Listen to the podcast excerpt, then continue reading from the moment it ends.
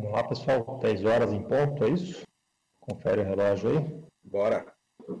Vamos lá. Positivo. Aqui no sul, pelo menos 10 horas. É verdade. Mato Grosso, acho que é 9 ainda. Bom, vamos lá. É, bom dia para todo mundo. Aqui é Daniel Simões que está falando, né? É, a gente está fazendo uma, uma sessão aí do Papo Pro com o Adriano Santos, ele é especialista em desenvolvimento mobile, e eu vou explicar um pouquinho como funciona o Papo Pro, né, que a gente tem muita gente que está usando, provavelmente está usando o Discord ou o Papo Pro pela primeira vez, então fiquem à vontade aí para perguntar no canal Papo Pro, hashtag Papo Pro, está acima desse canal de áudio, vocês vão notar que tem um outro canal com hashtag na frente, ali é um canal de texto, então você pode escrever suas dúvidas ali, se você não quiser falar, né? E, e, se você quiser usar o áudio, você pode clicar nesse ícone da mãozinha, né, que tem aqui embaixo no Discord um show request. Daí, com isso, algum moderador que está aqui no, no, no, no, canal vai conceder a voz para você, você aceita isso, né? Vai aparecer um pop-up na sua tela para você vir para o palco, daí você vai, vai aparecer aqui em cima e você vai conseguir falar. Fiquem muito à vontade para participar, tá? É muito bacana quando, quando vocês participam. É, sempre tem coisas novas, né? O Papo Pro é, é, sempre muito descontraído, tá? A gente nunca, a gente sabe como começa, mas nunca sabe quando termina. O assunto sempre dá uma devagada, né? Então não tem muita formalidade, não tem muita cerimônia. Fiquem sempre muito à vontade aí para participar. Então, eu queria dar bom dia para o Adriano. É, Segunda-feira eu participei com, do Papo Tech dele, né? O canal está até lá no Papo Pro, onde eu deixei um link para esse vídeo. Foi muito bacana a entrevista. Um, é uma série de entrevistas que ele tem, fazendo, tem feito com vários desenvolvedores, muito bacana. E agora a bola é sua, Adriano. O show se apresenta, fala um pouquinho dos, dos seus cursos, né? Do seu expertise, por que, que você ingressou nesse mundo de mobile, né? Você, como, como Delfeiro, por que, que você acabou se especializando em mobile e do trabalho que você desenvolve aí com a, com a comunidade. Perfeito, legal, legal. Bom, é, bom dia a todos. Né? Primeiramente, obrigado pela oportunidade. Muito feliz aí da gente poder é, fazer essa parceria, poder falar um pouquinho aí do, do dos treinamentos, falar um pouquinho sobre essas, a, os desafios, né, as dificuldades de desenvolver para Android e para iOS.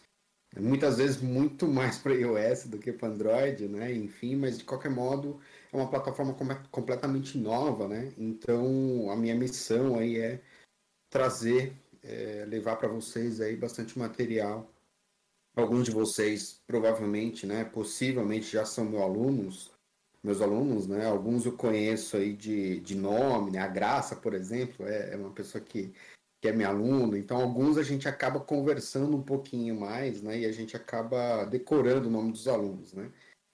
E então, se tiver mais alguém aqui que é meu aluno e que eu não citar de repente o nome, por favor, eu não vou citar o nome de todo mundo. Então, sejam bem-vindos, obrigado pela, pela oportunidade não só do, do, da galera da meus alunos né, participarem aqui, mas também de toda a galera da CBR, de toda a turma aí. É, espero poder contribuir um pouquinho com, com conhecimento para vocês, né? É, eu quero contar um pouquinho super rápido aqui da minha história, né?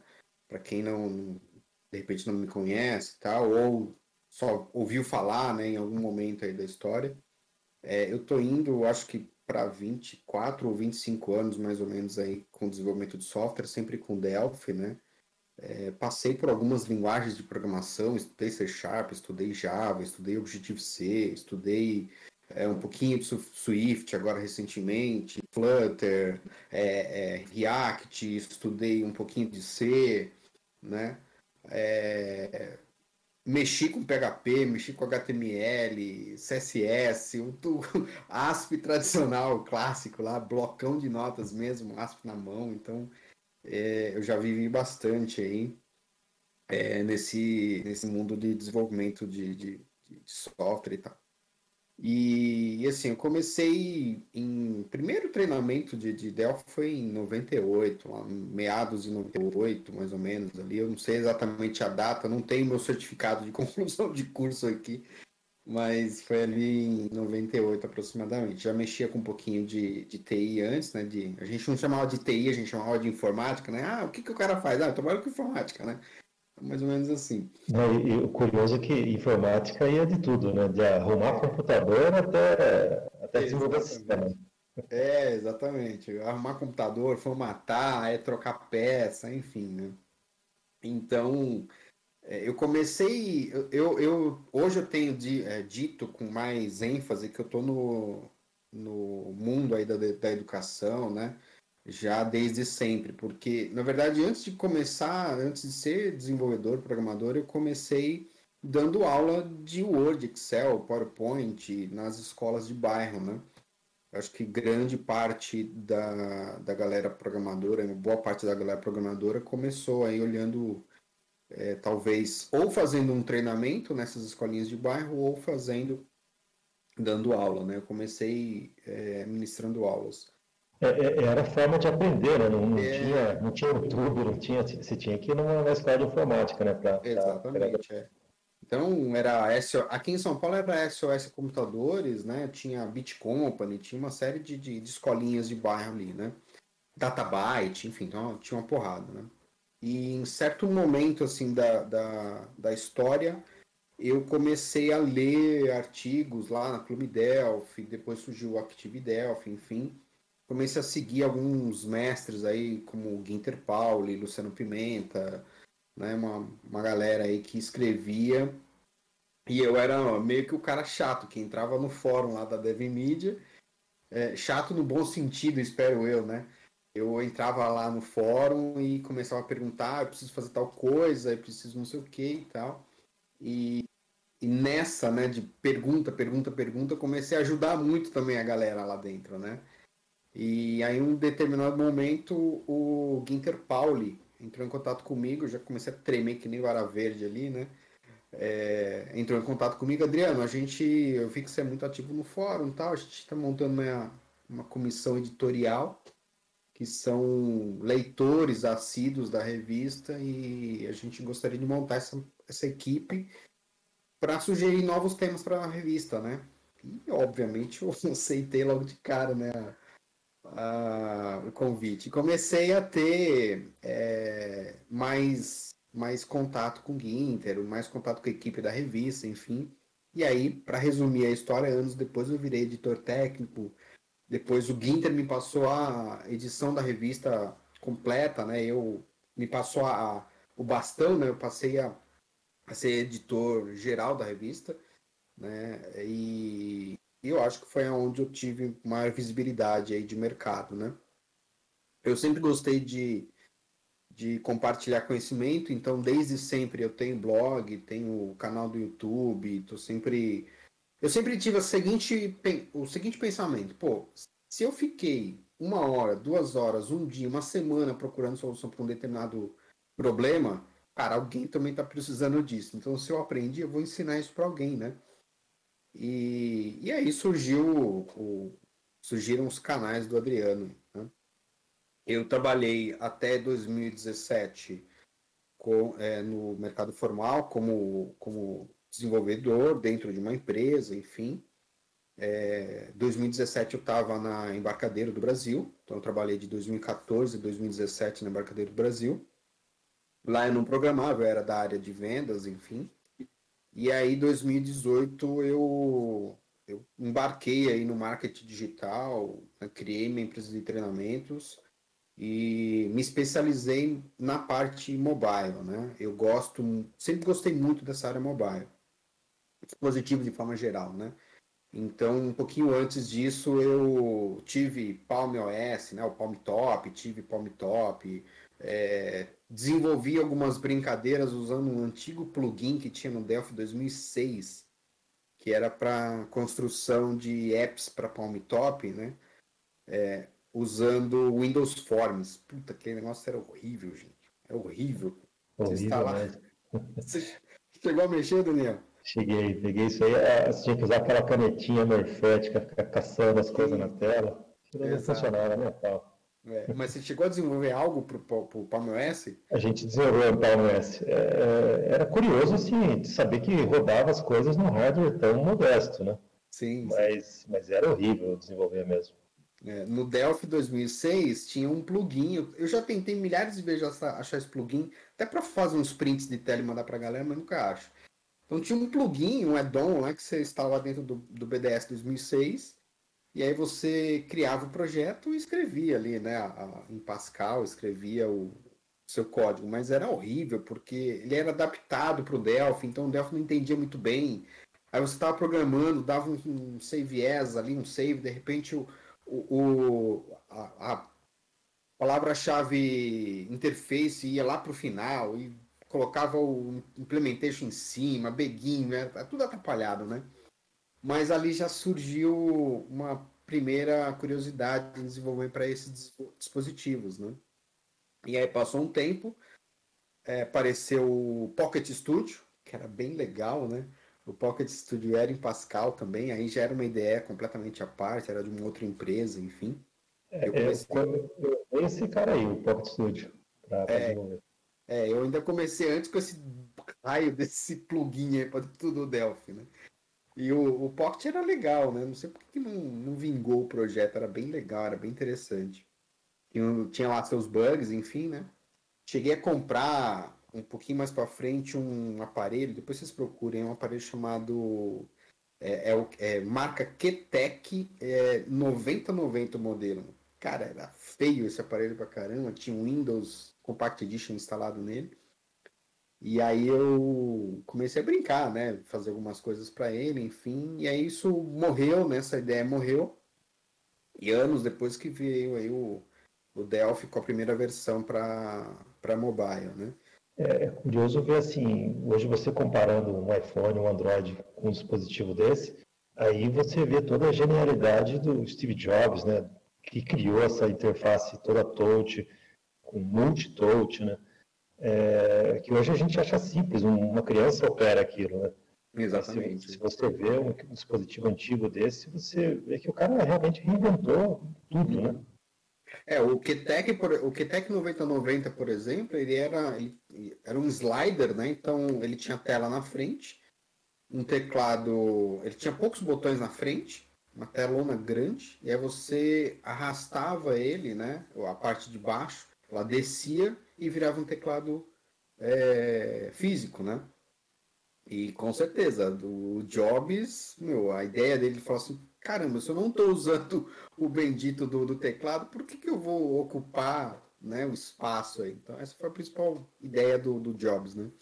E de lá para cá você vê cada vez mais os aparelhos aí com menos e menos botões, né? Hoje você tem Androids aí com dois, três botões físicos só, tudo é, o resto é tudo virtual, né? O Android já, o iOS desde sempre é só volume, desliga e botãozinho de home no meio ali, só.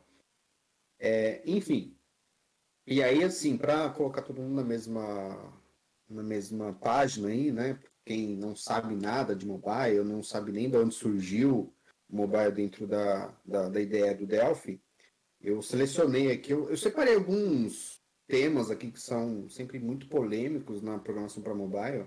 Eu sei que no, no, nosso papo aqui a gente pode ser que vá para um outro rumo e acabe de outra maneira, mas deixei mais ou menos separado alguns temas aqui, né? E o primeiro tema é, é, é, história, né? Então, a primeira versão do embarcadeiro aí, desenvolvida pela embarcadeiro propriamente dita, foi a versão 2010, 2009, Delphi 2009, né? Eles entraram com iOS lá no Delphi XE2, então a primeira versão que surgiu aí para mobile é a XE2 com iOS para iOS primeiro, né? Só que usando o FPC no Xcode, no Delphi no, no, no Delphi, no Mac, né? Então você precisava é, criar o projeto no Delphi, exportar as units para um formato específico, lá tinha um menu dentro do Delphi ali, você exportava, abria esse, esse projeto no Xcode lá no, no, no Mac OS. Né? Primeiro você tinha que instalar o, o FPC, né? o Free Pascal, instalava, deixava o Mac preparado. Então você pegava o projeto lá e compilava por dentro do Xcode um inferno, né? Teve que fazer tudo isso, aí dava erro, aí tinha que voltar para a aplicação para o Windows, para exportar de novo o projeto, enfim, era bem, bem chato ali, né? É, mas surgiu aí, talvez por curiosidade da galera aí, né? É, surgiu primeiro para iOS, né? O Delphi para iOS, depois para Android. Né? Num, entre XE2 e XE4 houve um gap ali. Né? Para quem não sabe, a Embarcadeiro tinha ideia de criar um produto só para desenvolvimento mobile. Então eles iam chamar de Delphi Studio ou RAD Studio, alguma coisa nesse sentido, né? Ou Studio, Studio, é, Mobile, enfim.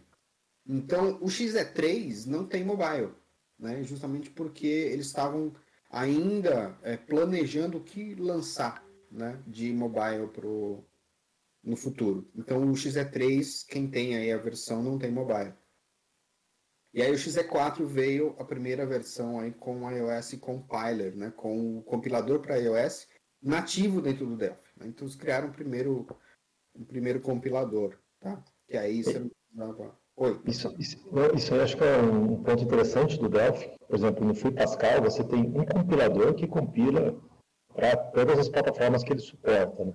E no Delphi você tem vários compiladores, na verdade. Né? Exato. É, é, é um compilador para Linux, um compilador para iOS, um para Windows, né? um para Windows 64. Ele, uhum. ele, é um set de compiladores. Né?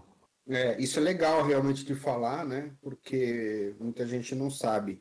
Se você for lá na pasta de, de instalação do Delphi, você vai ver que tem vários arquivos lá dentro que são os compiladores, os executáveis que são os compiladores para cada uma das plataformas, né? Então, quando você vai no Delphi, muda o target para Android ou para iOS, enfim, ele vai chamar as, a, o compilador para aquela plataforma, né? E diferente do, do, do, FPC, por exemplo, né? Como bem falou aí o Daniel. Então, é, eu não sei fazer compiladores. Né? Eu não sou, na verdade, eu não sou é, formado é, acadêmica. Minha formação acadêmica não é na área de tecnologia, de desenvolvimento, de, de ciências da computação. Enfim, minha formação de verdade é acadêmica, é publicidade. Né? Eu sou publicitário.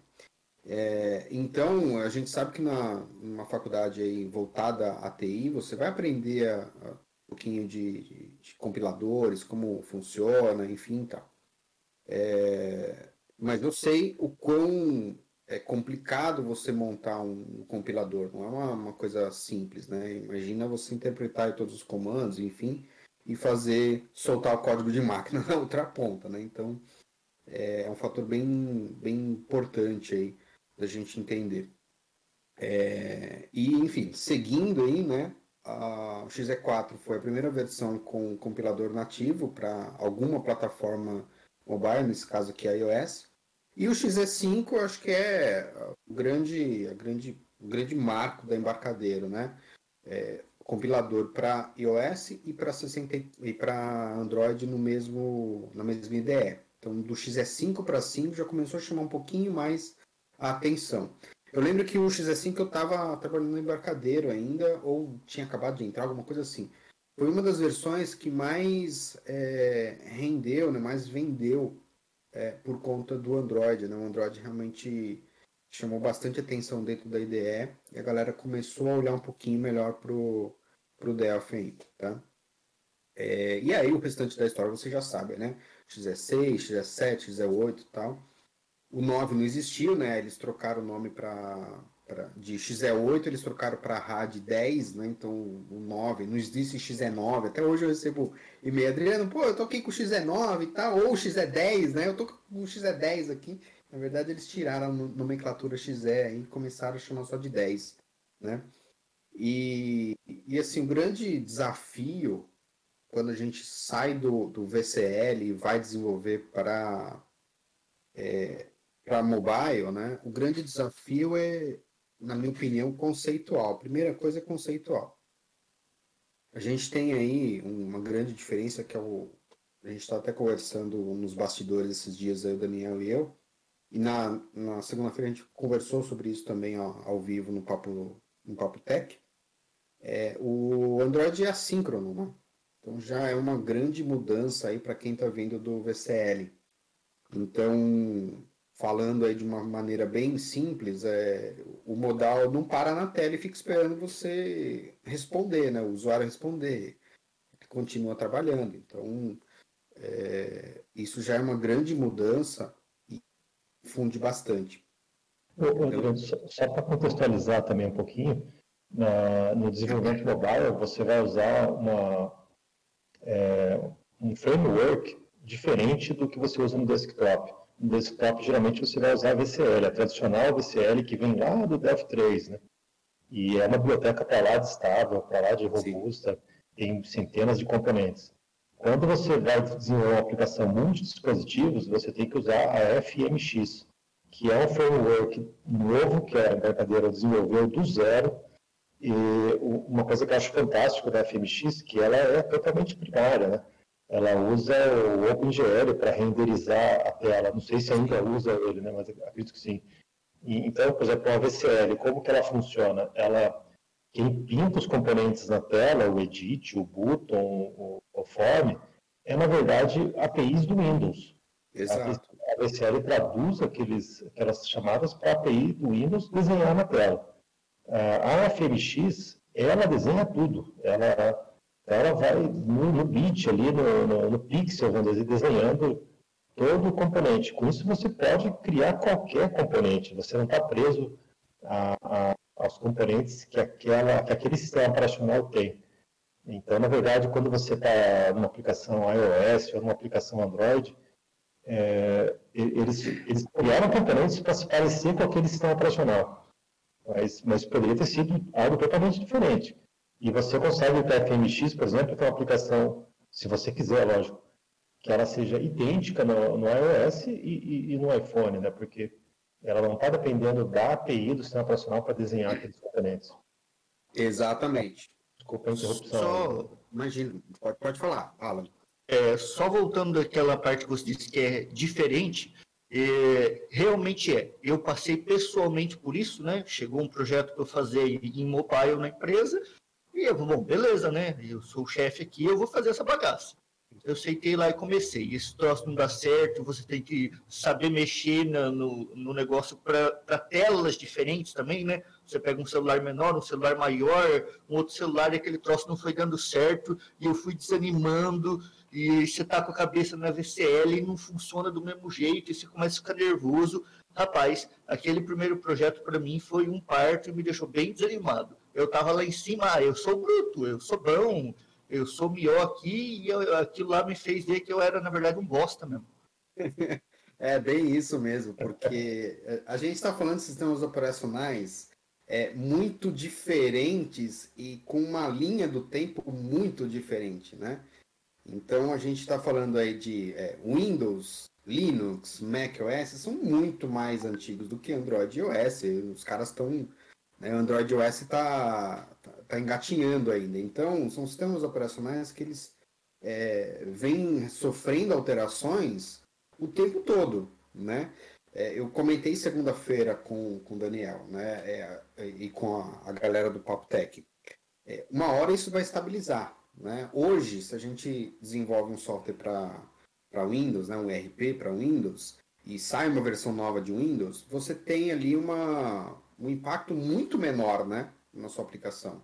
É, hoje já está tão estabilizado que raras, raras às vezes são as que você pô, levantou uma, um Windows 10, um Windows novo aí crechou alguma coisa na minha aplicação. Né? É, mas no Android e no iOS o negócio é diferente. Todo ano tem novas atualizações. Então você tem que ficar de olho nisso, né? Tem que ler muito mais documentação do que nos dias de hoje. Então, por exemplo, a gente está aqui em abril de 2021, né? Agosto agora, a, o Google não vai mais aceitar é, aplicações que não tenham compatibilidade, é, que, que, não tenham compatibilidade com a API 29 para cima. Na verdade, é, API 30 para cima. Tá? O que, que isso significa? Android 10, 11 para cima. A API 30 é Android 11. Ou seja, se eu estou desenvolvendo algo hoje para distribuir para a loja, eu já preciso ler documentação e ver o que, que vai mudar. Né? Porque a minha aplicação, eu vou subir chegar em agosto, minha aplicação vai parar de funcionar, porque o Google simplesmente vai cortar o acesso. Corta o acesso, a aplicação não baixa mais, acabou. Não tem essa de, de meio termo, né? Não tem essa, ah, vou dar uma colher de chá para o desenvolvedor. Então esse também é um grande desafio, né? A gente está sempre atualizado. Entretanto, quando a gente fala de aplicações é, para setores como automação comercial, ah, eu estou aqui hoje com M8 na minha, na minha mão aqui, um, um mini PDV M8 que é Android, Android 7. É, PDV não é um equipamento que você vai toda hora atualizar, tá com Android 7, aí eu sou obrigado a atualizar para Android 11, porque não. Você tem que sempre lembrar desses dois fatores. O seu aplicativo é um aplicativo que está numa loja, você vai distribuir ele é, através da loja, aí você tem que ter um pouquinho mais de, de preocupação. É uma aplicação mais fechada para um equipamento específico, enfim, aí você tem um pouquinho menos de, de, de dor de cabeça, né? Você precisa ficar um pouquinho menos é, preocupado. É, e aí, para quem está entrando no, no, no, Android agora, entrando no mundo agora, tem as questões dos conceitos que eu, que eu comecei a falar, né? É, a parte de visualização, né, de, de é, abrir, é, colocar o, o a, a, minha aplicação em vários dispositivos, isso é um desafio para qualquer um. Né? A gente tem aí N tamanhos de tela, meu, meu sistema ele pode rodar, meu app pode rodar no Windows, no Windows, num iOS de 4 polegadas. Hoje não tem mais celular de 4 polegadas, mas enfim. De 5 polegadas, 6, 7, um tablet de 10 polegadas e você tem variações muito grandes de, de, de componentes internos, de, de, quantidade de componentes que cabem em tela, né? É, e se a tela está deitada, se a tela está em pé, né? a gente não tem isso no Windows, né? Raramente você vai instalar um aplicativo, um software no, num ponto de venda e o seu cliente vai falar assim, ó, eu preciso que isso aqui rode numa TV e essa TV vai ficar em pé. Então você tem uma disposição diferente ali do, do, do equipamento, né? No Android não, você tem que só pensar nisso, né? E isso é um, uma, um desafio aí para quem está tá vindo para essa plataforma. Agora, quando a gente fala de, de multidispositivo, quando a gente fala, na verdade, de FireMonkey, de FMX, a gente não está falando só de celular, a gente não está falando só de, de, de, de, tablet, né? A gente está falando também de Windows. Eu também posso usar o, o FireMonkey para desenvolver nossas aplicações para Windows também e para Mac. Né? Então a gente está falando aí de é, Windows, Mac, Linux, também é possível. Uh, iOS, Android, então a gente está falando de cinco sistemas operacionais aí. Então é um desafio bastante grande, né? É... Então, isso é bem legal. Você, por exemplo, muita, muita software house hoje tem PDV Windows, né? Com poucos ajustes, você consegue levar ele para Linux. E aí você já fica livre daquela questão de licença, pirataria do, do Windows. Né? É. É, para o Android já é um passo maior, né? mas, mas não é muito difícil você adaptar um, algo VCL para rodar em, em, FMX Linux. Sim, exato, sim, bem, bem lembrado. Então, quer dizer, abre-se um, um leque de possibilidades muito grande aí, né, quando a gente vai para o multidispositivo.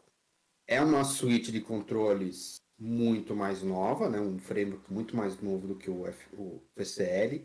Bem lembrado o Daniel falar também, né, o FireMonkey ele renderiza os componentes na, no momento ali que ele está trazendo, é, montando a aplicação. Então, se você coloca um botão na tela, esse botão vai ser desenhado ali na hora, né? Então, inclusive um, um fator importante é para a galera saber, né? É, eu até tinha selecionado aqui uma coisa que é muito perguntada, né? Falando especificamente sobre celular, sobre smartphone, sobre app, né? Inclusive gerou uma, no meu canal do Telegram gerou uma discussão gigantesca essa semana aqui por conta desse tema, que é tamanho da aplicação, né? É, o FireMonkey ele, ele manda na hora que você compila um APK, né, o, o motor do, do FireMonkey vai junto, quem renderiza, né, o motor vai junto, então vai um pacotinho junto aí na sua aplicação, no seu APK, né?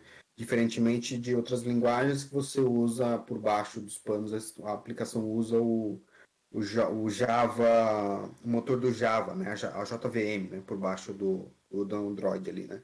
Enfim, isso já, isso também é uma polêmica, né? Tamanho do aplicativo. É, grande parte das perguntas que eu recebo é Adriano, coloquei um form na tela, um botão, dei um show message, já estou com 50 megas o, o aplicativo. O que, que eu faço? Né? Então tem algumas coisas importantes aí para se fazer, alguns pacotes que nem sempre são necessários a gente mandar junto do aplicativo, enfim. E, mas é algo que a gente, eu particularmente me preocupo muito pouco, né? Eu não, não, não gira, meu pensamento não gira em torno de tamanho de APK, enfim. É, mas já é uma, e Pode mesmo falar. que a aplicação ganhe mais formas, mais complexidade, ela não vai crescer muito mais do que isso, né? Exato. Porque a, a, a grande parte desse tamanho é o, o SO lá do, do, do FireMonkey, né, que está disparando a aplicação. Exato, exatamente. É o, o ponto SO, para quem não sabe, o ponto SO é o, é o binário, é o compilado lá. É, é como se fosse a DLL dentro do universo é, Android, né? Enfim. E, baseando inclusive nessa, nessa parte aí, é, o trabalho que o Daniel fez aí, por exemplo, no, nos componentes para a gente poder fazer emissão de nota fiscal eletrônica dentro do, do Android, né? É, faz parte, é, é, algo que é importante se falar, porque a gente está falando de um outro sistema operacional que tem suas características, suas particularidades, e, e dá sempre um pouco mais de trabalho fazer algumas coisas, né? É, um ponto importante hein, que eu queria frisar, é, falando um pouquinho aí da, de conceitos também, né? E de algumas coisas que a gente não faz normalmente na VCL, né? É, então, algumas dúvidas. A parte do assíncrono é, gera um pouquinho de, de, desconforto na galera, justamente porque algumas operações que a gente está acostumado a fazer no, no VCL, né, no mobile é diferente. Então, o caso do modal, show modal, caso da abre, eu, uso o form, Adriano, para dar show ou eu uso ou eu escrevo em tab? Como é que eu faço isso, né? Ah, eu estou atualizando, quero mostrar uma mensagem para o usuário e o, a, a, mensagem não consigo exibir na tela enquanto está sincronizando um dado, enfim. Então, quando a gente vai para o mobile, a primeira preocupação aí que a gente tem que ter é em falar para o sistema operacional que alguma coisa está acontecendo. Né? Grosseiramente falando, é isso. Então eu preciso identificar para o sistema operacional que alguma coisa está acontecendo naquela aplicação. O Android e o iOS eles são muito menos. É, é, eles, eles são mais exigentes do que o Windows em relação à memória, em relação ao IP crechar, né, da problema, enfim. Então, recomendação, né? É, a gente vai precisar estudar um pouquinho mais, você vai precisar um pouquinho, estudar um pouquinho mais de thread, de tasks, né? Para poder sempre dar informações ao sistema operacional. Vou dar um exemplo. Você precisa sincronizar dados entre o seu dispositivo móvel e sua aplicação servidora, né? Primeiro ponto aí nesse, nesse, nessa questão, não se acessa banco de dados, por exemplo, diretamente da aplicação é, mobile. A gente está acostumado na VCL, cliente-servidor, bota lá um, um, um FireDAC, lá um FD Connection, bota lá um SQL Connection, qualquer outro Unidac, né, o Uniconnection, põe ele ali e conecta diretamente o Firebird, no SQL Server, etc. E tal. Primeiro ponto aí é abstrair essa, essa visão do cliente-servidor entender que quando a gente fala de mobile, de dispositivos móveis, precisamos ter uma separação em camadas, né?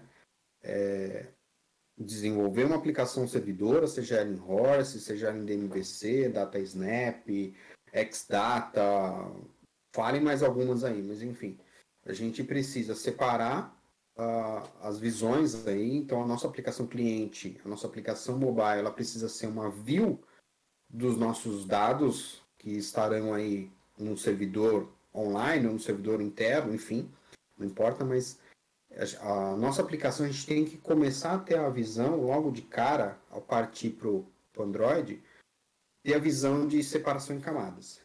Então, esse é o primeiro aspecto.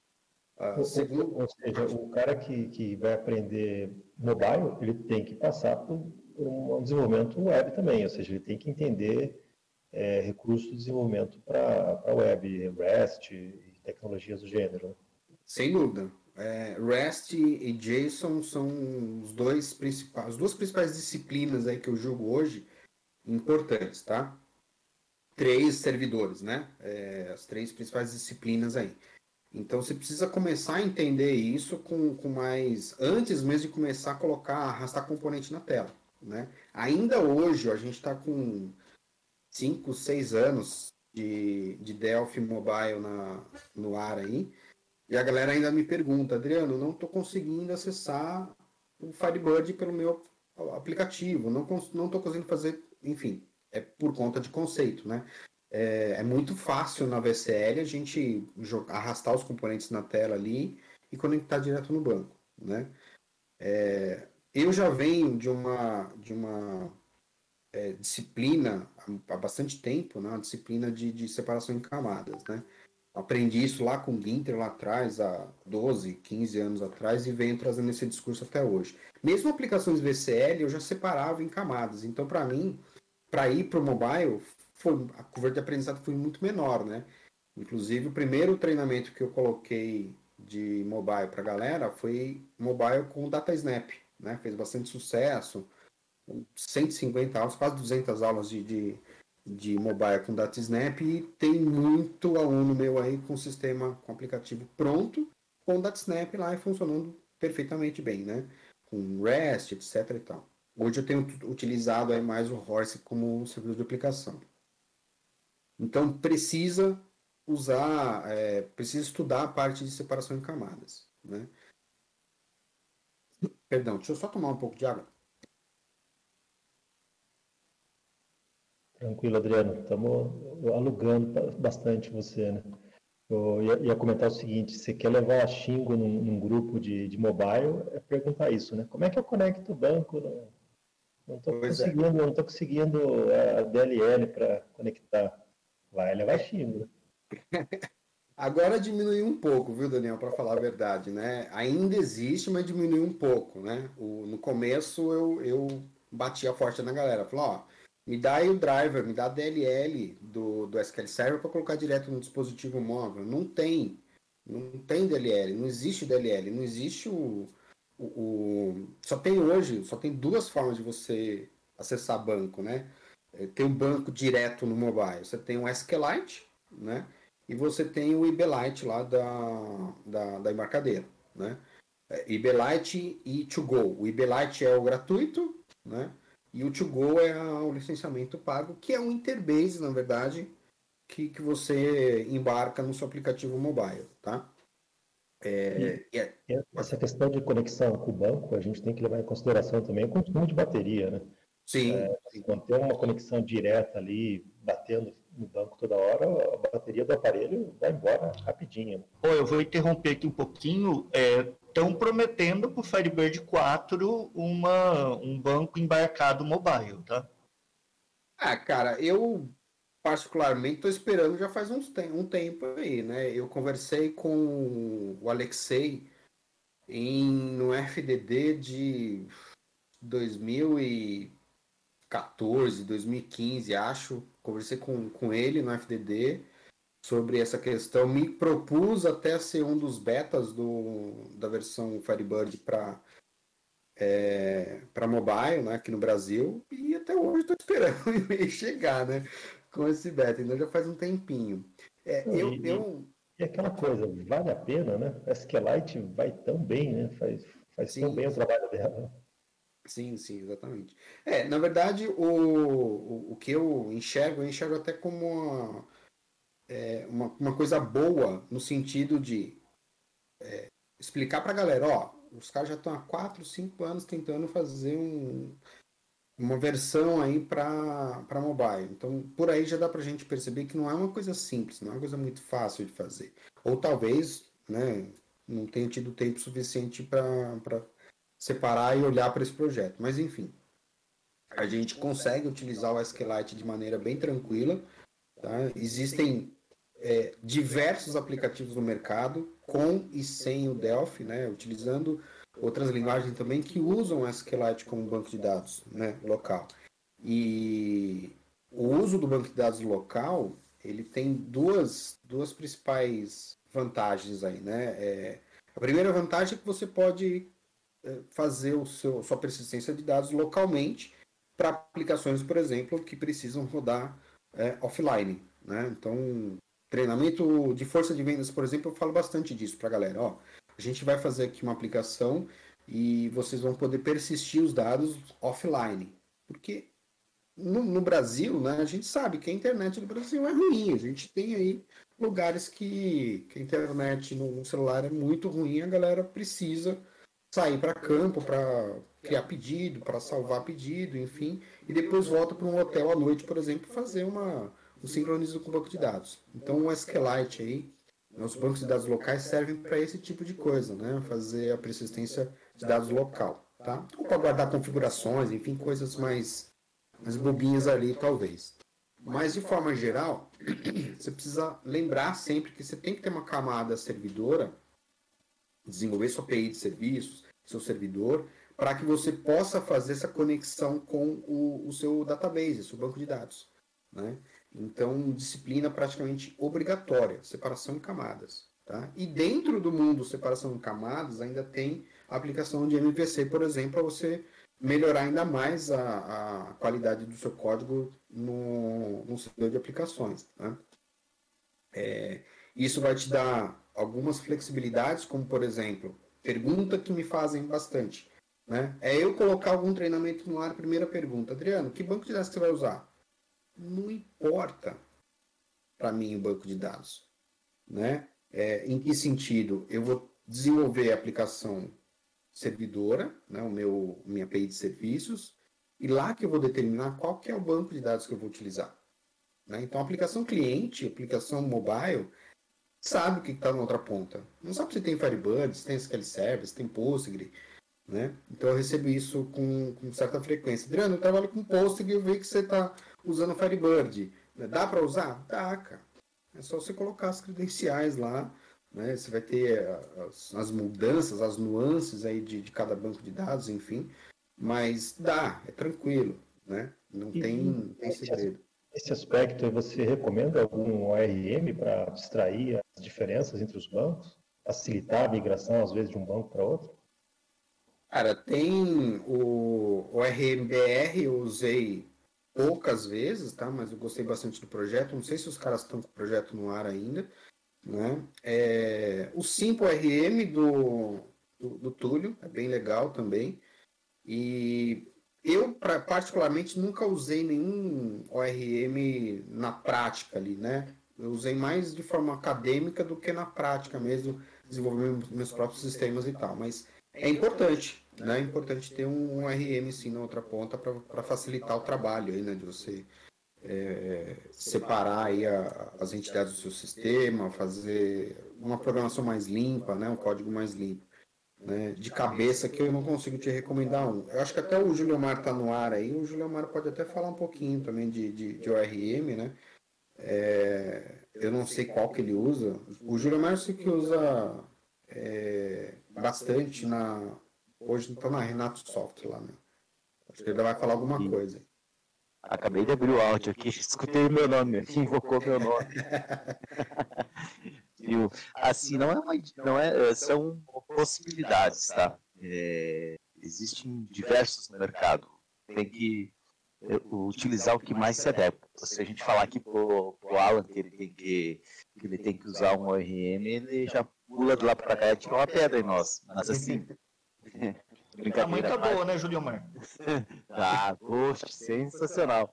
É, mas assim, ó, o, o, que, que, é, o que, que, é interessante de você utilizar um, um ORM aí, quem utiliza, por exemplo, a, a biblioteca Spring4D do Stefan Blake, ela tem embutida dentro dela, por exemplo, o Marshmallow.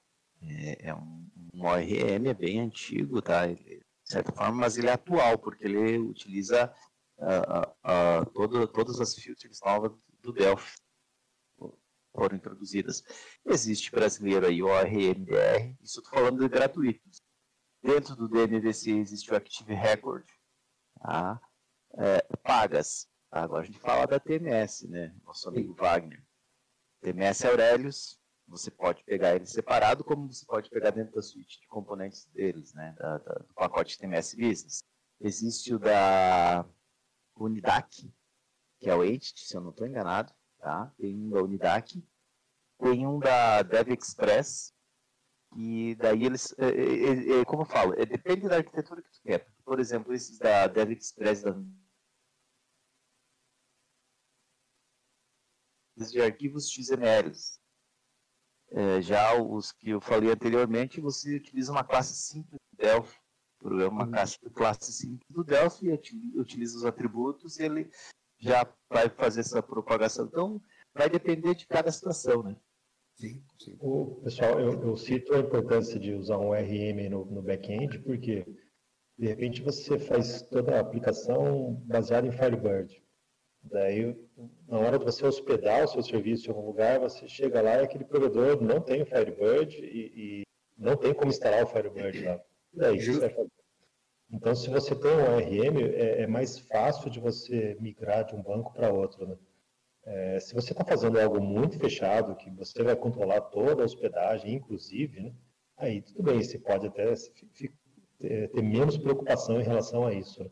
Mas se esse serviço vai ser hospedado em vários provedores, que você não sabe muito bem qual é o ambiente lá, ou você vai no feijão com arroz, que é MySQL, que provavelmente você vai encontrar em todo lugar, ou, ou, você usa um ORM para abstrair as, as, diferenças entre os bancos. É, facilita bastante, né? Com certeza. É, o que mais que vocês querem saber aqui? Eu falei bastante coisa aqui. É... Cara, vou te fazer uma, uma, pergunta polêmica, hein? Não combinei nada com você antes. Pode falar. Delphi ou Flutter? Cara, Delphi, eu, eu diria diferente ainda. Eu acrescentaria mais um cara aí, React, né? Delphi, Flutter ou React. É, cara, é assim, ó. Eu, eu enxergo sempre com a visão é, mais como cliente do que como fornecedor, né? É, meu cliente está pouco se lixando em que versão, né? O cliente sério, tá? Não um cliente que quer dar pitaco lá na tecnologia que você vai utilizar, mas o cliente sério, ele quer o produto funcionando, né? É, salva exceções aí, mas ele quer o produto funcionando. Eu tenho estudado outras plataformas, né? A galera muitas vezes ainda acha que, que que a gente que tá, principalmente os MVPs, né? Ah, ele só estuda Delphi, ele só estuda Delphi, não sei o que e tal, e não conhece as outras plataformas. Eu tenho estudado outras linguagens e no, no final das contas, na minha opinião, né? É, o que vai importar mesmo de, de verdade é a, o produto que você vai fornecer, o produto final que você vai fornecer. Né? E é legal você olhar para outras linguagens, porque você também traz mais repertório para você, né? Ontem mesmo eu estava tava estudando que é, o, o Túlio montou uma... O GitHub dele está recheado de, de coisas legais lá para Delphi, né? E, e eu estou estudando React tem um tempinho já. Ontem eu estava vendo uma, uma classe que ele criou lá, um conjunto de classes chamado Router, né? Router for D, né? Router for Delphi. E, e, ele pegou as ideias do React, tá? E colocou dentro do, do, do Delphi, criou um conjunto de classes no Delphi pegou a mesma ideia lá, né? E que ideia que é essa? Por exemplo, você é, abrir formulários, né? mais um formulário dentro de uma aplicação mobile. Cara, eu uso uma técnica aqui, que é a técnica que, eu uso, que o Alan usa também, que, que ele fala que ele olhou né, nos meus vídeos, no canal e tal, que é você colocar um, um, layout dentro do outro lá dentro da aplicação Delphi. É, é muito legal, eu uso essa técnica há bastante tempo, né? Mas dá um pouquinho de trabalho, né? É um pouquinho maçante ali de fazer. Depois que você preparou a parte de navegação da aplicação, beleza, né? E... Mas a gente consegue melhorar, né? Sempre a gente consegue melhorar na, nas classes do, do Tule, por exemplo, ele criou esse, esse router baseado no, no React, onde você tem um arquivo de, de rotas, um arquivo de mapeamento das rotas, né? E essas rotas você diz formulário 1, formulário 2, 3, 4, 5. E aí, através da, da, da, das classes, você, na hora que você precisa ir de uma, de uma tela para outra, você chama lá o, o método e ele vai para aquela tela que está mapeada na rota. Né? Isso o programador Delphi não está acostumado, né? isso vem de outras linguagens. Então, se você pegar um aplicativo React, você vai ter um, um hosts.js, você vai ter uma page1.js, page2.js. Então, assim, eu enxergo muito como é, linguagem é linguagem. Você vai ter algumas vantagens em outras linguagens, você tem alguns recursos a mais, mas no final das contas, cara, é, você é if, then else, cara. Né? Eu tô aprendendo o React e Flutter aí, cara, é decorar o decorar comando, criar suas regras de negócios e se adaptar com aquelas, aqueles recursos, aquelas features daquela linguagem, daquele cenário, daquela plataforma que você está trabalhando. Então, eu não vejo problema nenhum, né? A galera às vezes chega para mim, aluno chega para mim, Adriano, olha, cara, eu tô meu meu RP é em Delphi, mas cara, eu tô saindo do, do Delphi Mobile para ir pro React ou para ir para Flutter, sem problema nenhum, cara, né? É... problemas você vai encontrar em todas as plataformas, né? Vai chegar um momento, você vai ter algum bugzinho, vai ter um problema. Ah, não fiz isso, não fiz aquilo, atualizou a plataforma, agora não tem mais. Enfim, problema você vai ter em, em todas elas, né? É, e um ponto importante que eu gostaria até de, de, de levantar aí para todos, né? É assim, é, Delphi, né? A gente foi meio que mal acostumado, digamos assim, a ter é, componentes de terceiro né, na, na, nossa aplicação. Hoje a gente está numa onda inversa, né? Grande maioria da galera não quer componente de terceiro na aplicação. Né? Eu mesmo, em 2007, 2009 mais ou menos, eu estava à frente de um projeto e esse projeto tinha mais de 300 componentes de terceiro na época. Então era RxLib, Jedi VCL, tinha é, Infopower, tinha, meu, tinha muito componente de terceiro, né? Delphi 6 na época. Fica difícil migrar de versão de Delphi, né? Essa... Pois, pois é, cara, pois é. Quando eu entrei na, quando eu entrei na empresa, eu entrei como programador é, júnior, né? E saí como líder de equipe de lá. E logo que eu entrei, eu falei, pô, vamos migrar esse negócio do Delphi 6 para outra versão, tal, não sei o que, enfim, né? A gente já tinha Delphi 9, 2009, 2010, sei lá, enfim. E o dia que eu.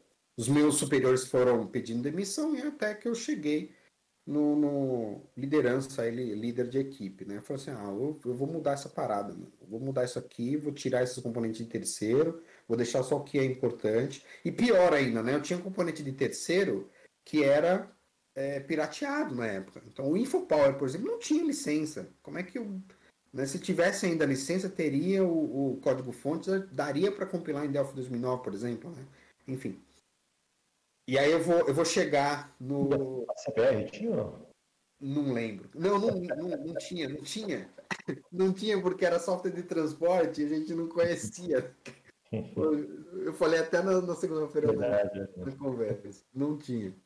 Eu, e aí, Oi. Tem várias perguntas do Panda aqui depois para você responder. Ah, o Panda vai me, me arrebentar, hein? O Panda vai me arrebentar, eu tenho certeza disso. Não tem problema nenhum, a gente vai, a gente responde. O que não der para responder, a gente vai no, na porrada. é, bom, enfim, né? E, e aí na época, cara, eu falei assim, pô, vou migrar esse negócio, né? Peguei um dia lá, eu tinha, por exemplo, ó, telas de emissão de conhecimento de transporte lá, né? E tinha os, os edits com a calculadorinha do lado pô, calculadora tem no, no Windows, pô, dá um. abre o executável ali, abre o do Windows, né? Falei pra minha equipe, arranca tudo esses componentes com, com calculadora do lado, vamos fazer um teste. Arrancamos tudo, colocamos um edit comum, né? E aí liberamos uma tela só, hein? Uma tela só. Cara, choveu de reclamação dos clientes. Não, cara, eu preciso da calculadora, põe aí de volta. Bom, no final das contas, a gente não conseguiu migrar, né? Saí da empresa ó, hoje tem 12 anos, 10, sei lá quanto tempo que eu saí da empresa, eles não migraram ainda, porque eu sei que eu conheço o dono, de vez em quando a gente conversa, eles não migraram da vocês ainda, cara. É, e é um componente com edit com calculadora lá pra... Pois é, pois é. E aí, por que, que eu tô falando isso? Porque quando a gente vai para uma, vai para o React, vai para o Flutter, por exemplo, você, é, para facilitar o trabalho, você vai instalar componente de terceiro lá. Você vai instalar um monte de biblioteca de terceiro lá que facilita demais o trabalho, cara, demais, né? É, é tubar, é navegação. Você tem lá componente para navegação, né? Os, o, a, as classes para navegação, ícone. Você tem uma porrada de coisa ali que, que, que é fácil, né? Então, poxa, mas se você está sendo Delphi para instalar um monte de componentes terceiro lá, por que você fica aqui mesmo, né? Que você já tem expertise. Então fica aí a, a, polêmica para a galera aí, né? Acho que não, mas eu não vejo problema nenhum, cara. Eu acho que assim, até como criador de componentes, eu, eu, não que eu sou contra componentes, pelo contrário, acho que é um poder do, do Delphi, é, é, a componentização. Né? Mas você, se você não tem o código-fonte dele, aí você morreu com aquela versão de Delphi mesmo. É, é importante ter o código-fonte dos componentes. Sim, sem dúvida. É, eu acho que assim, homologar também, né, Daniel? Homologar o que você está usando na sua, na sua aplicação, né? É, não adianta nada ali você instalar 300 componentes, uma suíte gigantesca, se você usa um, dois componentes e que de repente aqueles um, dois componentes você mesmo pode sentar e fazer, né? Então você é, acoplou a sua aplicação uma série de componentes de terceiro e, e, aí, como é que você faz com uma outra versão? Né? Então é complicado. Mas aí, o que, que, que, tem de aproveitando, aproveitando a minha até a pergunta que foi feita para ti, é, aqui vale uma coisa que ficou interessante até ontem na, na papo da Universidade Delphi lá com o Anderson, e a gente pegou bastante no pé do Vinícius. O Vinícius começou a aparecer no LinkedIn dele de Java, né? Uhum. E ele colocou uma coisa bem interessante, cara, que é exatamente essa, essa é uma visão que, que, que deve se tomar, né? Ele disse, o interessante é você aprender uma linguagem diferente, ou aprender as linguagens diferentes para você olhar e dizer assim, poxa, no Delphi eu faço isso daí com o pé nas costas. Uhum. Eu consigo fazer a mesma coisa, eu não preciso ficar fazendo isso, não preciso fazer aquilo, não preciso uh, inventar roda ou ter que e correr aprender muito mais a fundo para que eu possa fazer. Então, se eu aprender uma linguagem de programação, não é para. Olha, o Wagner entrou ali, ó, nosso amigo, eu também. É. é, é bom você aprender para você ver as suas, as suas facilidades, né? Que, que, que você tem no Delphi e elas estão aí impostas. O, o Marco Polo lá já postou um pouquinho de ORM, olha lá, ó, tem um cara aí chamado Wagner aí que pode falar um pouco mais aí sobre ORM para nós aí diretamente. É, eu não consegui enxergar chat aqui, não sei onde é que fica isso, na verdade. É, clica em Papo Pro CBR. No hashtag, no canal de cima. Pode, pode clicar ali que não, ah, vai, tá. não vai sair do áudio. É. Ah, legal, legal, legal, legal. É, então, eu, eu, eu gosto muito de programar, né? Então, eu não vejo problema nenhum, né? Eu acho que o Delphi, ele é, te dá ferramentas para você criar qualquer coisa, tá? Eu acho completamente tranquilo você criar qualquer coisa. Eu acho que o Delphi não perde em nada para as outras plataformas, é muito produtivo, né? É, eu acho que assim o grande a, a, grande questão, o Delphi é caro, né? Se você parar para pensar, o Delphi é caro, tá?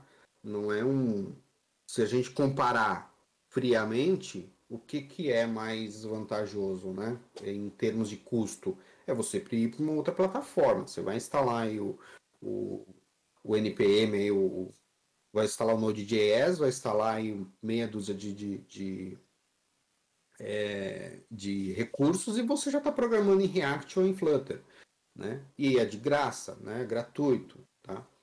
Enfim, agora a gente, como o Juliomar falou, né? Para o mundo acadêmico, hoje em dia, eles não, eles não investem mais em nada quase, quase nada comercial, né? Eles é, vão ensinar isso mesmo, é Node, uma molecada que está começando, eles vão pegar o que eles acham na internet e sair usando, né?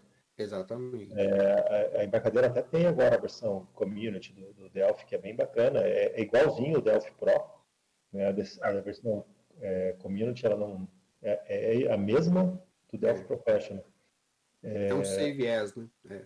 Sim, e, e, mas assim, eu acho que eles demoraram para lançar isso, né? E é meio confuso a questão de uso, quem pode usar, quem não pode, aquele limite de faturamento. Acho que eles tinham que ser um pouco mais flexíveis nessa questão da, do uso da community. É, a, o licenciamento é, é, é, confuso, né? A gente até estava discutindo isso um tempo atrás, uns dias atrás, né, Julio Mar, no, no, grupo de MVPs, né? É, se você pegar aí, por exemplo, um cara que é estagiário, né, o cara é, quer usar a community, ele entrou para uma empresa vai trabalhar como estagiário com Delphi, né? O salário dele já excede, dependendo do salário, já excede o limite comercial da community. Então, ele não pode mais usar community. Mas como que ele vai fazer o estágio, como que ele vai para a empresa, vai estudar e vai pagar licença, enfim, né? Uns negócios meio confuso. A gente tá, tá brigando, já tá, tá conversando com a embarcadeira americana, tentando ver é, reuniões com eles lá para a gente poder mostrar esse cenário no, no, no, Brasil. Não sei se em outros países isso acontece, mas no Brasil a gente tem esse cenário aí e isso impede um pouco a utilização da, da, da ferramenta, né? É, Eu... Mas pode falar.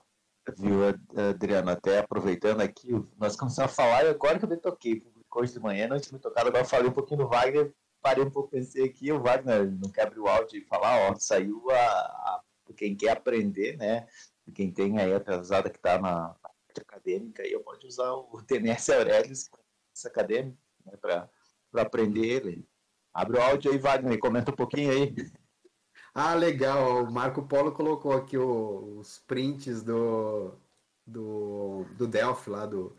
Não sei se é do Pocket Studio, tá pequenininho, mas ele colocou aqui um print legal, cara. Eu, eu não achei esse print aí não, na internet. Viu? Uh, Wagner, tá por aí? Fala, Bom dia. Oi, oi, pessoal, tudo bem? Primeira vez que eu tô aqui, hein? E aí, Wagner? Wagner, então, para quem não sabe, é lá da TMS, pessoal. Se apresenta aí, Wagner. Isso, eu trabalho na TMS lá, que é, para quem não conhece, é uma empresa tá, que estão falando de componentes de terceiros, nós somos uma empresa de, que fornece componentes para a Delphi, né? Sim. Então, a gente tem um monte de componentes lá, produtos, para fazer um monte de coisa. E acho que foi o Daniel comentou aí, tudo com fonte, né? Eu também, tanto como consumidor, como fornecedor de componente, de qualquer coisa, para nosso, os nossos sistemas, né? E o de vocês, tudo com fonte, porque senão você fica preso, né? Sim. Eu, eu, eu falo o seguinte: se você tem o fonte, é a mesma coisa que você ter desenvolvido ou não. Porque vamos supor que você desenvolva uma coisa interna e o teu programador vai embora.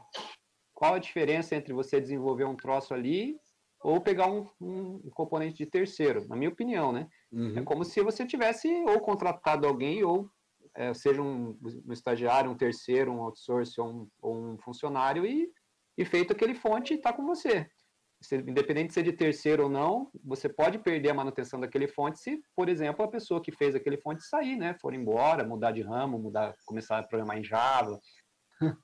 ou... É, é, a, minha, a minha visão, o Wagner, não é não use componente Eu peguei a conversa de, de ah, antes, antes de mais nada, eu peguei a conversa pela metade, né? tá? Eu entrei aqui, a hora que, a hora que eu entrei aqui, eu entrei ali no speaker, então não sei o que, que vocês conversaram, só vi que o assunto estava sobre, tava sobre fonte, só isso. Não, tranquilo. É, o, eu estava contando aqui a, trajetória aí, né, do, a, a minha trajetória na, na vida como desenvolvedor aí uma dificuldade que eu tive numa empresa, né, que eu tinha mais de 300 componentes de terceiro lá, não consegui migrar de versão, né? E aí eu comentei, né, o, que a grande, se você tem um fonte, já ajuda bastante, né? Eu não sou 100% contra componente terceiro, nem sei, não sou 100% a favor, né? Eu acho que tudo tem que ser é, ponderado aí, né? Afinal de contas, você está fornecendo um software para o seu cliente, né? Fornecendo um serviço para ele, você tem que garantir esse serviço, né?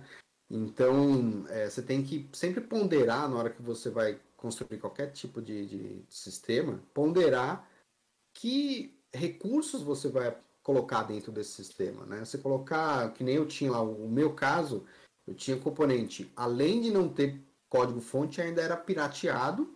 E, cara, como é que eu migro de uma versão para outra? A gente ficou lá do Delphi 6 até hoje, há 11 anos que eu saí da empresa, 12, sei lá até hoje ainda tem. O sistema ainda está em Delphi 6, porque a galera não conseguiu evoluir, né? Sim, não, eu sofri com isso também. O problema, eu acho que é o seguinte, o problema não é, é componente de terceiro ou não, esse que é a questão. Não precisa ser religioso nesse ponto. Eu acho que tem que fazer uma curadoria. Né? Por, o problema é o seguinte, na época lá do Delphi 3, 4, 5, 7, quando tinha pipocava componente, e esses componentes eram, eram um pouquinho menos. Tinha muito componente, mas era mais amador, vamos dizer assim. O pessoal fazia, postava e tal. A galera não. Ninguém ia prever o futuro, a galera botava componente até para fazer um balãozinho, botava componente para, né? Botava um edit. Puta, peguei um edit aqui que ele deixa o fonte rosa, vou pôr. Aí você bota um monte de componente que às vezes não precisa, porque, porque tinha, né? Aí o esse componente ficou preso. Agora, se, muitos componentes, você precisar, por exemplo, a gente tinha um, um, componente chamado QR Designer, a gente usava, né? Que era o, o, editor do Quick Report, que na época era a única coisa que tinha é, de melhor para relatório no Delphi, antes de sair o Fast Report. Uhum. Era o QR Design que permitia que o usuário, o cliente, é, editasse os próprios relatórios. Esse componente talvez exista até hoje, mas teve dificuldade com esse componente ao longo do tempo, porque ele foi descontinuado, o pessoal que mantinha ele parou, quem usava como a gente usava, sofreu. Só que componente ajudou muito na época, se não tivesse isso, ia fazer o quê? Você ia ficar sem editor? Então era um componente que foi muito útil, e aí quando ele foi descontinuado, a gente teve que se virar, né? Sim. Mas você entre escolher um QR Design, que é um editor de relatório, que ajudou, entre escolher um componente que fazia um balãozinho, aí a mesma coisa hoje tem que fazer uma curadoria. Vai me ser útil? É, é, necessário? Se eu desenvolver por conta própria vai ser mais caro? Como é que eu vou manter? Analisando isso aí, você toma a decisão. Sim, o, o mesmo risco se você usar uma DLL, uma biblioteca, né? É, você fica dependente daquilo, né? Você tem que saber com quem você está fazendo negócios, né? É, aquilo é mantido por quem, é, onde você tem atualizações constantes, a comunidade que está em volta daquilo. É, Isso, exatamente. Pô, nós estamos no fora da CBR, é um componente terceiro. Né? Sim, sim. Mas quem sim. que não vai ter coragem de usar a CBR, um negócio que é usado por mantido e usado, você vê que não tem problema nenhum, né? Se a CBR morrer, acabou o Brasil. Mas, mas vocês citaram essa época do F3, eu lembro, era até uma competição para saber quem achava o componente mais legal e mostrar antes de todo mundo. E, e não tinha suítes de componentes, né? Você baixava um... Era um zip na Delve Super P. É, e, e, era só um edit, era só um botão, era só um, sei lá, um LED para ficar piscando. E você instalando aquele monte de package lá, para você reproduzir esse ambiente em outra máquina, você nem você lembrava direito. Pois é. Era espaço. Pois e daí é. a Jedi acho que organizou um pouco, né? Acho que a Jedi que começou a, a aglutinar vários projetos. E... É, e o que aconteceu também é que, assim, houve, houve um uma ruptura, né? A história do Delphi é assim, pré-Delphi 7 e pós-Delphi 7. O Delphi floresceu no Delphi 7, morreu e depois ressuscitou com a com a Code Gear, acho que a partir do Delphi 2009, XE começou a pegar e tal. Então, nesse nesse meio tempo, morreu, morreram os, os desenvolvedores de componentes no meio do caminho. Um monte de gente morreu, foi para .NET, fechou porque parou a demanda. Agora voltou, então é uma nova fase do Delphi que só está crescendo, né? Exato. Então, e, e, é importante, né? É, voltando um pouquinho para o Farimang, então, é, claro, é importante olhar para o Delphi também no FireMonkey, porque agora está começando a pipocar bastante componente para utilizar dentro do, do FireMonkey para ajudar no desenvolvimento. Porque tem coisa, como eu falei, que é chato, cara, de fazer. Né? Tem coisa que é que é difícil de fazer, é diferente. Se você vai para uma outra plataforma, uma outra linguagem, é mais fácil. Você pega, por exemplo, animações, né? Você vai fazer uma animação no Delphi, tem os componentes nativos lá, mas são um pouquinho mais chatinhos. Você vai para um React, cara, tem uma porrada de biblioteca pronta lá com várias é, animações prontas que deixam a aplicação muito legal, né? Então, tomar cuidado também aí, né? Começar a instalar um monte de, de, de, coisa, né? Um monte de componente e lá no futuro cair justamente nesse problema, né? Evoluir a, a, a minha aplicação, quero evoluir para um outro Delphi, quero evoluir para uma outra versão de Android, de iOS. E agora, né? O componente está lá, não funciona mais, não tem mais... É, que é um desafio, né? É, você manter a aplicação, como eu falei, se é uma aplicação comercial que vai ser disponibilizada num determinado equipamento e que esse, esse equipamento não tem é, a preocupação né, de, de, Não precisa ser atualizado o tempo todo, aí a, o negócio é um pouquinho mais fácil, fica mais tranquilo.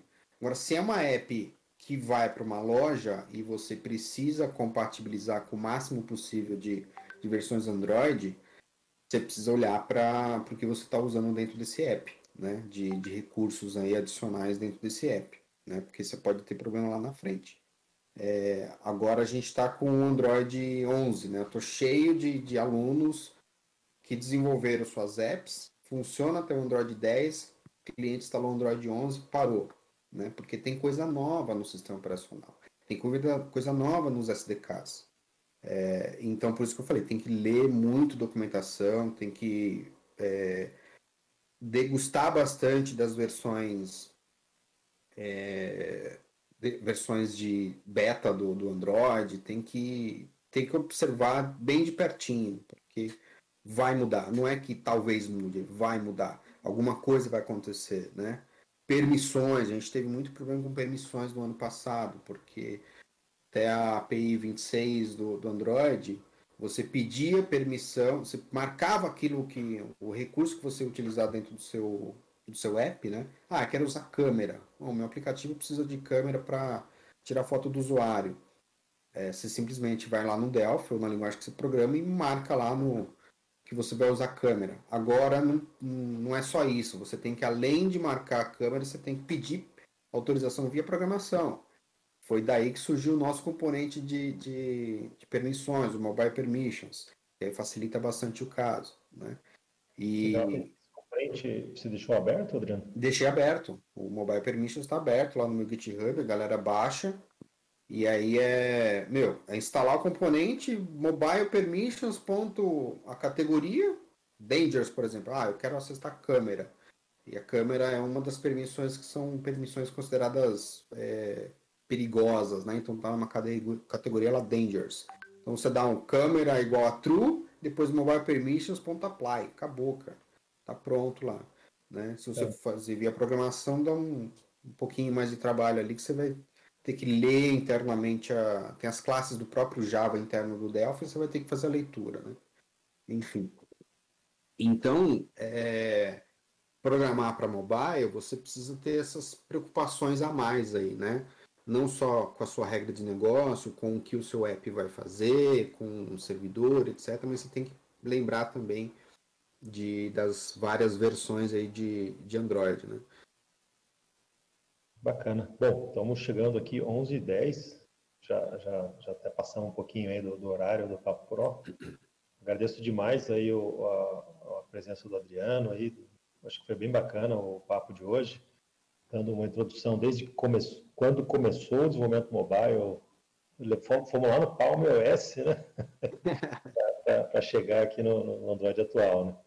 E fica aí o convite para próximas, outras oportunidades. Convido de novo aqui também grande Marco Polo para a gente fazer uma outra sessão aí sobre LGPD ou a plataforma do computador ou algo que você achar interessante, Marco. Convidar o Wagner também. Salve, galera. Tamo junto. Se ele quiser fazer um, um, um dia aí para apresentar a, suíte da TMS, né, e como ela pode ajudar o desenvolvedor Delphi, né, de repente até comparativos a TMS com, com outras tecnologias? Opa, estou à disposição aí. Só não participo muito aqui porque eu não conheço muito da área fiscal, só por isso. Mas quando for falar mais de Delphi, assim, pode me chamar, tranquilo. Legal. E o bom de se convidar ao vivo que o cara não tem nem como recusar, né? o Wagner botou o Wagner na fogueira agora, hein? Pior que o Júlio Omar, botou o Wagner na fogueira. o Wagner tem bastante coisa para ensinar pra gente. Aí o Wagner é um cara extremamente inteligente, aí tem bastante coisa para para agregar de valor para a gente aí. Legal, bom. Então, também uh, participe mais, pessoal. A gente mudou a sala do, do Papo Pro aqui para esse formato de stages, né, que é algo novo no Discord. Então, fica essa separação de, de, quem está no palco e quem está na audiência, mas é, qualquer um pode falar, tá? Não tem cerimônia, não. É só, no, no, caso dos stages aqui, é só clicar na mãozinha ali, daí a gente concede a permissão e, e você passa para o palco para falar. É, usem também o chat se, se, quiserem participar na hashtag de Papo Pro, né? É, todos os papos Pro estão ficando gravados, a gente vai publicar no nosso canal do Spotify, provavelmente na semana que vem. Então, é isso. Amanhã temos mais um para Pro. Amanhã, infelizmente, é fechado para quem é assinante do, do CBR Pro. E o tema de amanhã vai ser sobre meios de pagamentos, né? É, é, falando de PIX, boletos, carteiras digitais, né? É, é, Quinta-feira a gente sempre aborda meios de pagamentos porque é um tema bastante relevante para a automação e que está se movimentando bastante atualmente, né? Então, mais uma vez, Adriano, se quiser fazer encerramento aí, para fazer o seu jabá, manda brasa. Cara, eu estou feliz demais aí poder participar desse projeto. É, fico, fico à disposição aqui para todos. É, eu tô tenho os treinamentos, né? adrianosantostreina.com.br ou se alguém quiser entrar em contato, tem vários treinamentos na, na parte de separação em camadas, servidores, mobile, etc. Então tá, tá disponível aí quem é fácil de me encontrar, né?